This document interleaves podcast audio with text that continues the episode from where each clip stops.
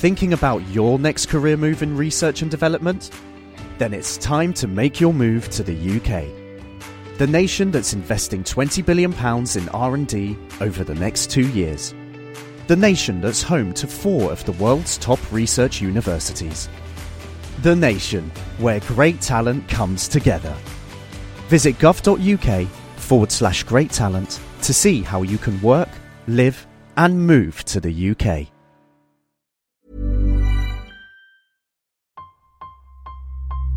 All engine running. Absolute genius. Get this. Welcome. Welcome.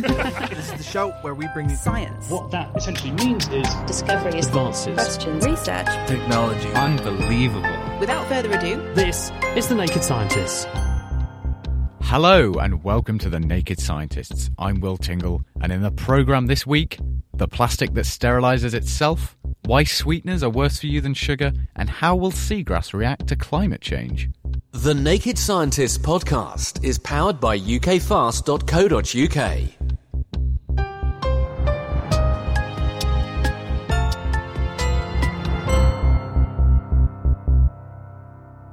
James Dyson of Cyclonic Vacuum Cleaner fame runs an international design award competition that's intended to inspire the next generation of design engineers. In his words, it's a chance for budding inventors to make a name for themselves. The results from the latest round have recently been announced, and the UK's winner was an entry from a team at Imperial College and the Royal College of Art. The concept they've come up with is called Dotplot, and it's a handheld device to help women perform breast self examination. Deborah Babalola told Chris Smith what inspired them to come up with the concept in the first place and how it works. Dotplot is all about eliminating the confusion and the misconceptions around performing breast self checks. There are lots of tools out there to help people monitor different aspects of their health, but when it comes to breast health in particular, there aren't any at home solutions or devices that people can use to keep on top of what is going on within their breast tissue. And it's quite important, obviously, because breast cancer is so prominent. And of course, the, the earlier you detect um, any developments within your breast, the better. And people were relying on things like pamphlets and demonstrations and tutorials, which were quite limited in the guidance that they could provide. And so there's lots of different methods out there. It can be really confusing. People don't really know what they're supposed to be checking or, or where they're supposed to check or how they're supposed to do it. So we just wanted to make that process as clear as possible. And how have you done that? So we've developed Dotplot, which is a tool that women can use to check their breasts each month. It basically brings together a, a handheld device and a mobile app, and it will guide you through the self check step by step. So what we have is that you would put in um, your general health information on the app, so like your menstrual cycle, your age, your height, that kind of thing, to help predict the best time for you to be doing these self checks. And then you will build a map of your upper chest or your torso um, using the device. You would select your breast shape, put in your bra size, and then use the device to rescale the baseline model that we've got of a, of a standard torso. And once that's all set up, we will guide you through the self check by flashing on the point that you need to press the device on. And then once you've checked over that point, you'll go on to the next part of your breast and then the next part and the next part until you've covered all of the regions that need checking over. So I'm thinking I've got a mobile phone in one hand, your gizmo in the other hand that I'm going to use to do the self check. How big is the device that actually does the, the registration and the analysis of your tissue as you move it over your body? Well, it fits within the palm of your hand. It's similar to the size of a, you know, like an average bar of soap. And that is talking to your mobile device. Yes, it is via Bluetooth. And so, what the, the phone is doing the processing and telling the device record now, and the the device is doing what exactly to make the measurements? Oh, so the device is what's kind of speaking to the um, phone. So the device has is it will be emitting sound waves, which will then be used to take readings of the breast tissue. So you press it against your chest, um, it will take the reading, and then that will be recorded in the phone. How do the sound waves tell what's underneath the surface of the skin? Your breast tissue kind of act as a filter, and because it, the the device will be pre-trained on uh, a wide, like say, like a thousand women, and so we would have trained it to say, okay, this is what this the readings will be like if there is a lump present or if there isn't anything present. And so, depending on what the density of your tissue is underneath that point that you're checking over, the readings will be different. Is it a bit like when you go for a baby scan and we use ultrasound, it's using sound waves and looking at the echoes that come back to work out the underlying profile of the tissue. Exactly, that's it. Yeah, it's very similar to ultrasound. It just uses a, a different frequency. How good is it at picking up the architecture of the tissue?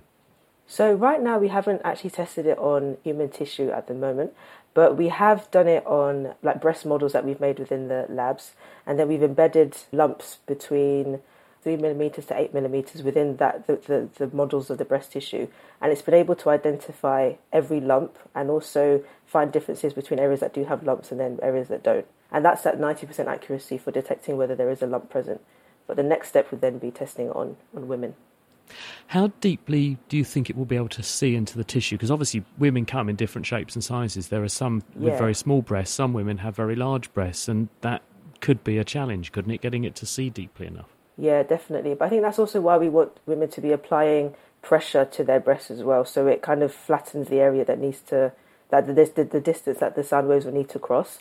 But also, we're trying to do it so no matter how big your breasts are, it can reach the front of your rib cage.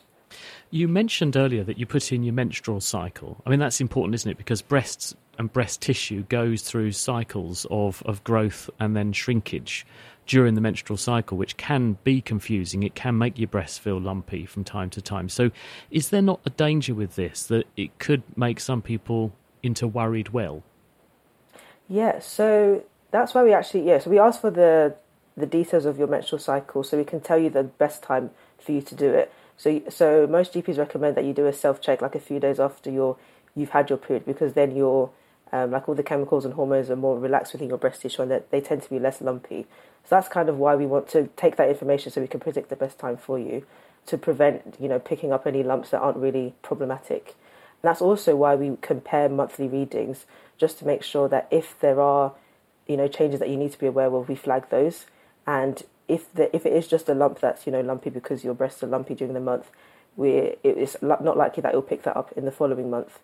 So, you would effectively get a profile which it can compare one month with the next. And if you've got an area that might be a bit sinister, it's going to say, well, that hasn't changed. This is the one to look at. And then I suppose you could take that to your GP and say, I'm a bit worried about this area. Could you have a look as well? Yeah, that's exactly it. That's exactly what it would do. So yeah, you're comparing them, and then we're highlighting any changes and encouraging people to go in to get them checked clinically if the changes do persist. Given that you've got this working potentially for, for one very important part of the body, there are others that also we're encouraged to self examine. Men are encouraged, especially young men, to examine their testicles to make sure they haven't got testicular cancer. It strikes me that you could do the same thing with that, couldn't you? Absolutely, yeah. That is one of the goals. I think once we've got the technology working really well for um, detecting lumps within your breast tissue, we definitely want to adapt to early detection of other cancers and diseases as well. So yes, that is that is the goal.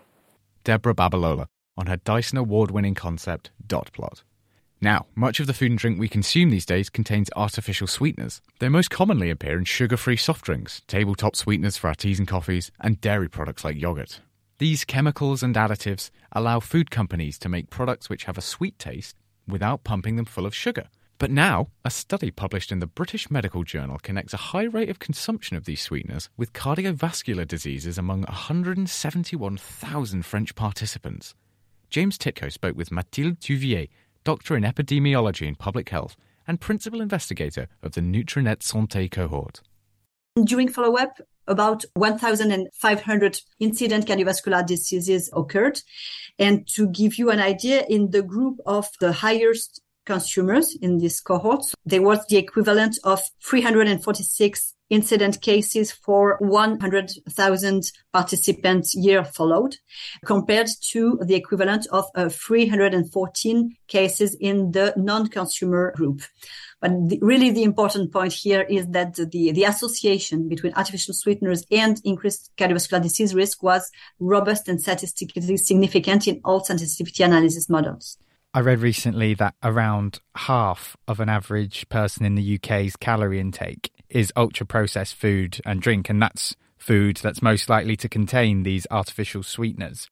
Yes, in, in, France, the proportion of energy brought by ultra processed food is more about 30, 35%. So lower than in the UK or the US, for instance, which uh, is more of 50, 58%.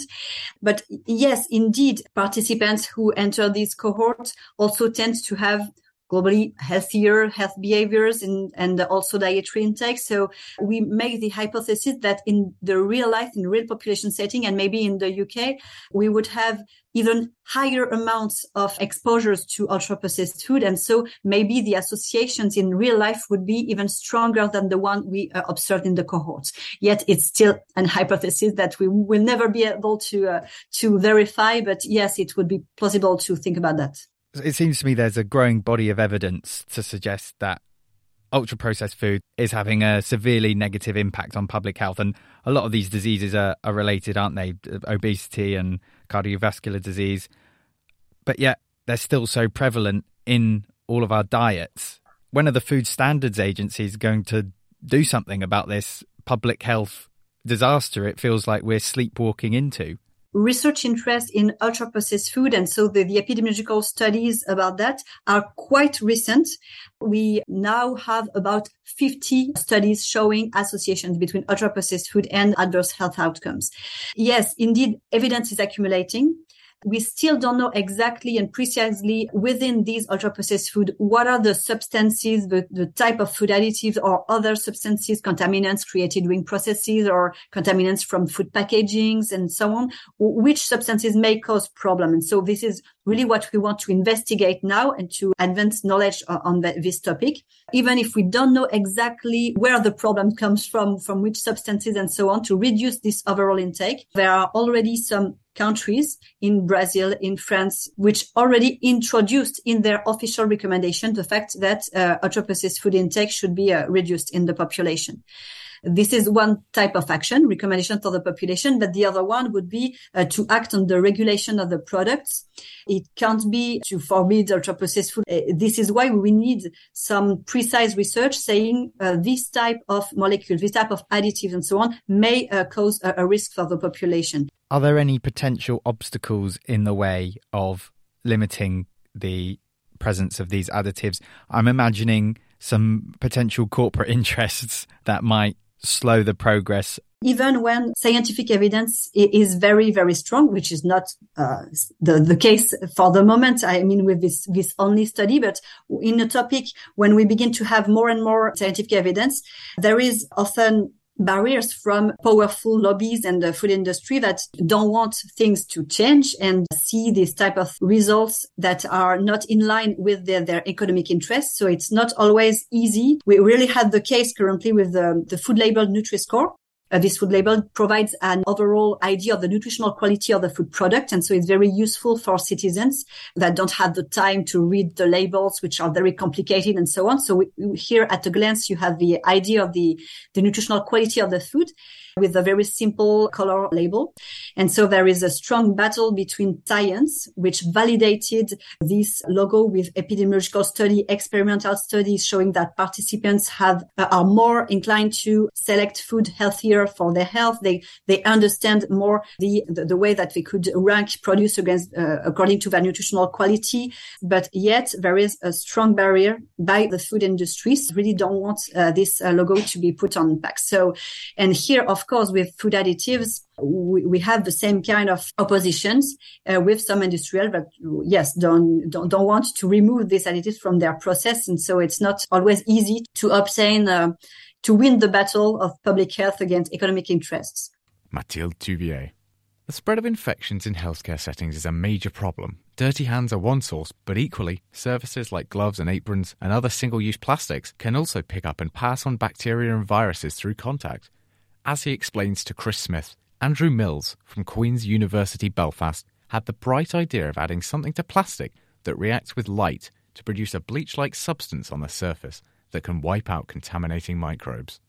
I knew that there was an awful lot of disposable plastic materials that were used in the healthcare industry that provided a clean surface but rapidly got contaminated. And of course, I also knew that one of the major ways that viruses and bacteria are transmitted in a healthcare environment is by landing on the surface and then you touching that surface. So I wanted to imbue these plastic disposable materials with extra value. And that value will be the ability to self sterilize. How? It's really neat. You can put into them pigment particles, really inexpensive. They're basic pigment particles used in paint. It's titanium dioxide. But in paint, they actually coat the pigment particles so that they don't actually do any photochemistry. That means they don't interact with light and then generate things on their surface that would do damage to the polymer um, because you don't want your paint falling off. But here we do. We want those pigment particles to actually absorb light and then destroy anything that's on its surface. So that's what we do. We use naked titanium dioxide particles, put them into plastic, and they're able to destroy viruses and bacteria. In particular, most notable these days, SARS-2. Something similar has been done with self cleaning glass, hasn't it? I think King's. Cross Station in London was one of the Absolutely. first places to do this, where by adding titanium dioxide particles to the glass, it then reacts with the ambient light to produce nasties that, that blitz the dirt. So you, are you basically endowing a plastic bag with what they did at King's Cross? Exactly.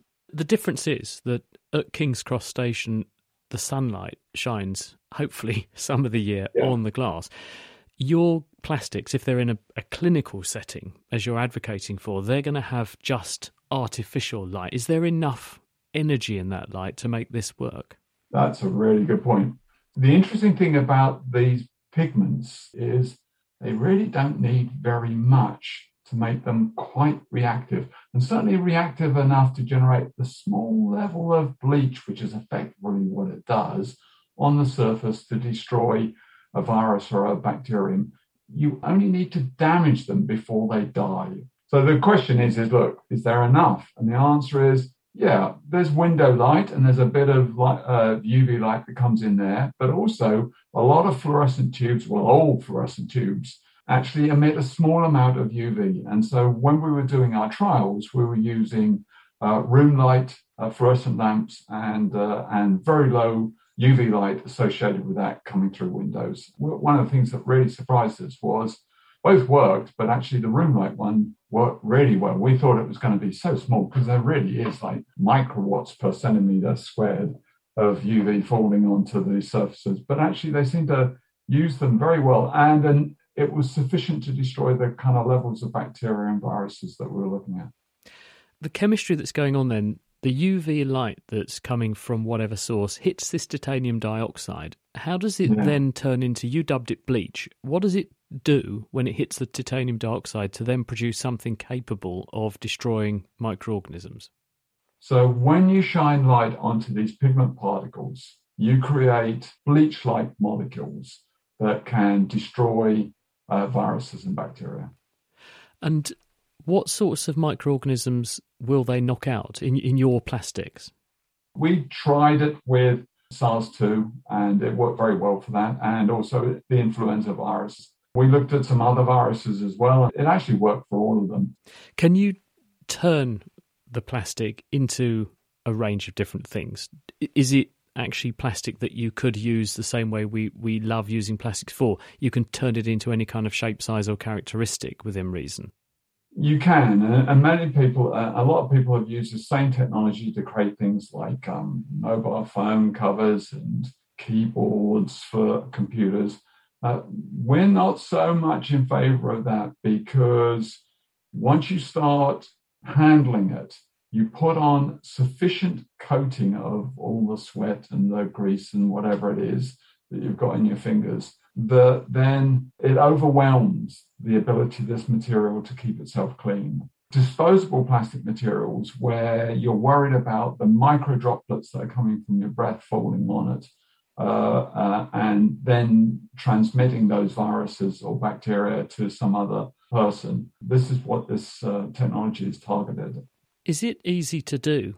Andrew, yeah. to, to make this? Because obviously, one yeah. of the big attractions of plastics, and one of the reasons it's such a scourge now, is because yeah. it's really cheap. So, does this enormously increase the cost burden of making no. these things, or is it no. fairly easy to do? I'm sorry, I kept interrupting you because of my enthusiasm for it.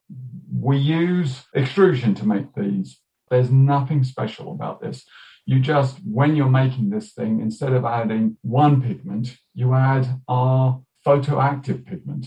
That's the only difference. And the photoactive pigment, pigment is that used, or behind it is that used in paint. So it's incredibly inexpensive. It will not add any great cost to a penny, maybe, maybe even less than that, to what the existing cost of that apron or that tablecloth or that curtain is at present. The beauty of it is it has this extra value, this extra ability to keep you safe and well. Andrew Mills. The Naked Scientists podcast is produced in association with Spitfire, cost effective voice, internet, and IP engineering services for UK businesses. Find out how Spitfire can empower your company at spitfire.co.uk. Music in the program is sponsored by Epidemic Sound, perfect music for audio and video productions. You're listening to The Naked Scientist with me, Will Tingle. Still to come, new antibiotics that grow on trees. But first, the ocean is a fragile but vital source of food and carbon storage, and a major contributor to both of these elements is seagrass. But with a rapidly changing climate, how will this vital habitat react to an increase in ocean temperature and acidity? Emmett Duffy from the Smithsonian Institution spoke to me about the importance of seagrasses to both marine ecosystems and humans alike, as well as new research highlighting how climatic pressures could affect their populations going forward. I think of seagrasses as the Serengeti of the sea. These are uh, big expanses of underwater grasslands that are also highly productive and support lots of wildlife, as grasslands do on land. Uh, and the foundation of these ecosystems are seagrasses.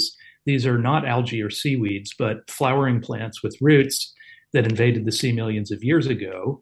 They are critical to ocean wildlife. Lots of large animals, dugongs, manatees, sea turtles depend on seagrasses.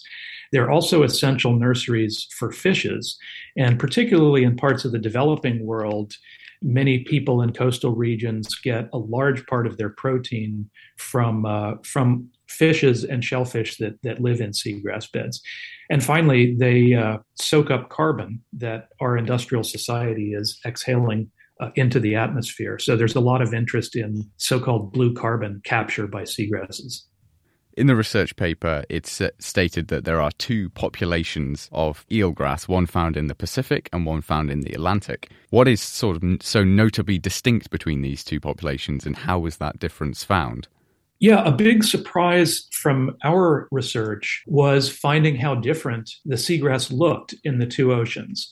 Eelgrass is distributed globally around the Northern Hemisphere. And so understanding what makes it tick is a global problem and we needed a global team. So we got 50 of our colleagues around the world together to sample the eelgrass uh, using the same methods so it would be comparable. And we measured both the size and density and shape of the eelgrass, but also the genetic structure. We've known that there is uh, a lot of genetic separation among various populations of eelgrass, which occurs all over the northern hemisphere. But we found that the seagrass in the Atlantic was consistently shorter and denser. It lives in what we would call meadows, whereas in much of the Pacific, uh, it's closer to, to forests. And was there any noticeable difference between the genetic strength between the two populations? Yes. So eelgrass originated, it evolved originally in the Pacific Ocean, and there's lots of genetic variation there because that's its ancestral homeland, so to speak. And then sometime during the Pleistocene, between ice ages, the eelgrass moved through the Arctic in, and colonized the Atlantic. And that probably involved only a small number of plants because the genetic diversity of eelgrass in the Atlantic is much smaller than it is in the Pacific. And what we've found is that much smaller genetic variation in the Atlantic is associated with this meadow like growth form. And so, probably what happened is that the pioneers who made it across the difficult journey through the Arctic were small statured plants meadow forming plants from the edge of the Pacific. So, with these two separate populations, if one is less genetically diverse or complex than one other region, do you think that the uh, population in the Atlantic may be at more risk from climate change or other dangers to their existence? What we know is that the growth form of eelgrass in the Atlantic seems to be constrained to being relatively short. However, the good news is that eelgrass is highly adaptable. It lives in all kinds of environments, from open ocean coasts to the inner Baltic Sea, and from the Arctic to Baja California, for example. So it seems to be able to adapt reasonably well to different climates. It should be able to make it very well if we can control uh, water quality and overfishing. These seagrasses sound like essential parts of the ecosystem to protect if they're so vital to marine ecosystems and to our own food supplies. So, what is the best course of action that you or I could do to help preserve these seagrass colonies? The biggest threat to eelgrass and other seagrasses throughout most of the world is coastal development and particularly poor water quality. These plants need a lot of light, so they need clear water. And they only grow uh, for in most places in relatively shallow water. And we've seen success stories in the Chesapeake Bay in the United States, uh, in Tampa Bay in the United States, and a few other places where controlling uh, runoff and pollution of the water has allowed the seagrasses to rebound and grow back again. So the best thing we can do is keep the water clear. And of course, that has lots of other benefits as well. Emmett Duffy, whose paper was published in the Proceedings of the National Academy of Sciences. The announcement that scientists have uncovered a new family of antimicrobial compounds that are produced by the Australian blushwood tree is welcome news in the fight against a rising tide of antibiotic resistance.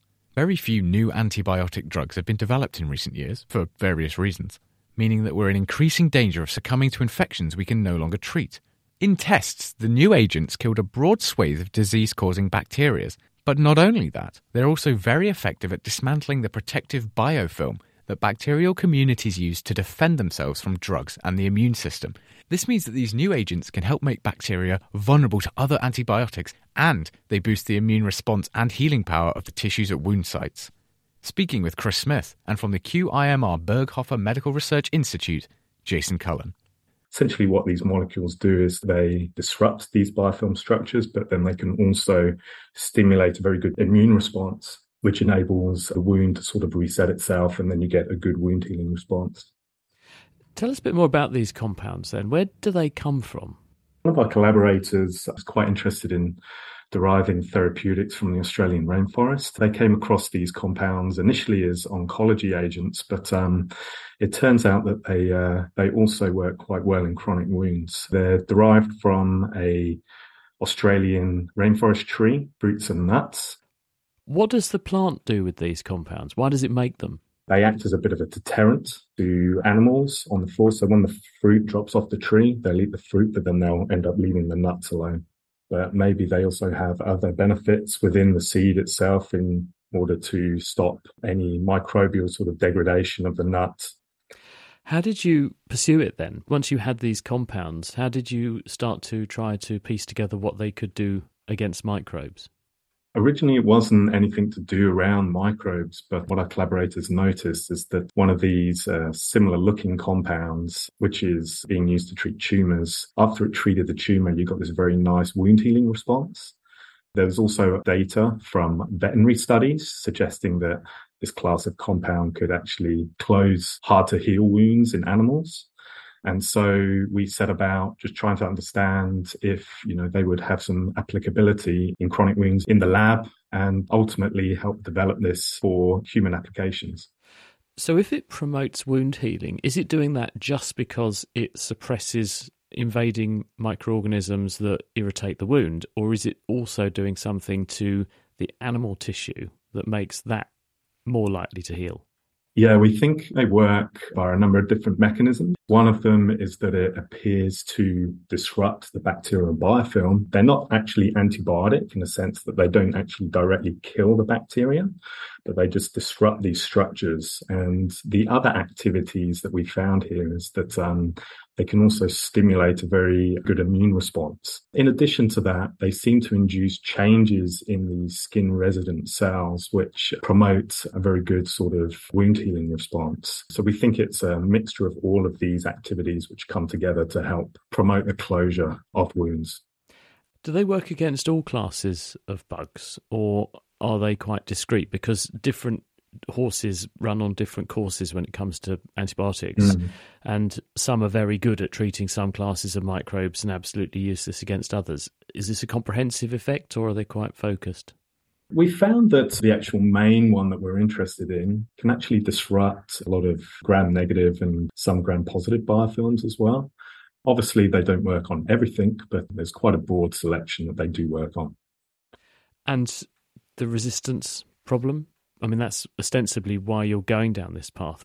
Yeah, so we think that these will help sort of circumvent the resistance problem because they're targeting bacterial virulence rather than the growth or survival of the bacteria. So, in that sense, it sort of reduces the potential for the development of antibiotic resistance. Jason Cullen. And that's where we must leave it for this episode. Join us later in the week when we will be taking you on a tour of the City of Science. Trieste allegedly has more scientists per head of population than anywhere else on the planet. Chris and James have been over there to see it for themselves. If you'd like to get in touch in the meantime, please do drop us a line at chris at nakedscientist.com. Your thoughts and feedback are very much appreciated. And if you'd like to support the program, donations are most welcome. You can do that at nakedscientist.com slash donate. The Naked Scientist comes to you from the University of Cambridge's Institute of Continuing Education. It's supported by Rolls Royce. I'm Will Tingle. Thanks for listening. And until next time, goodbye.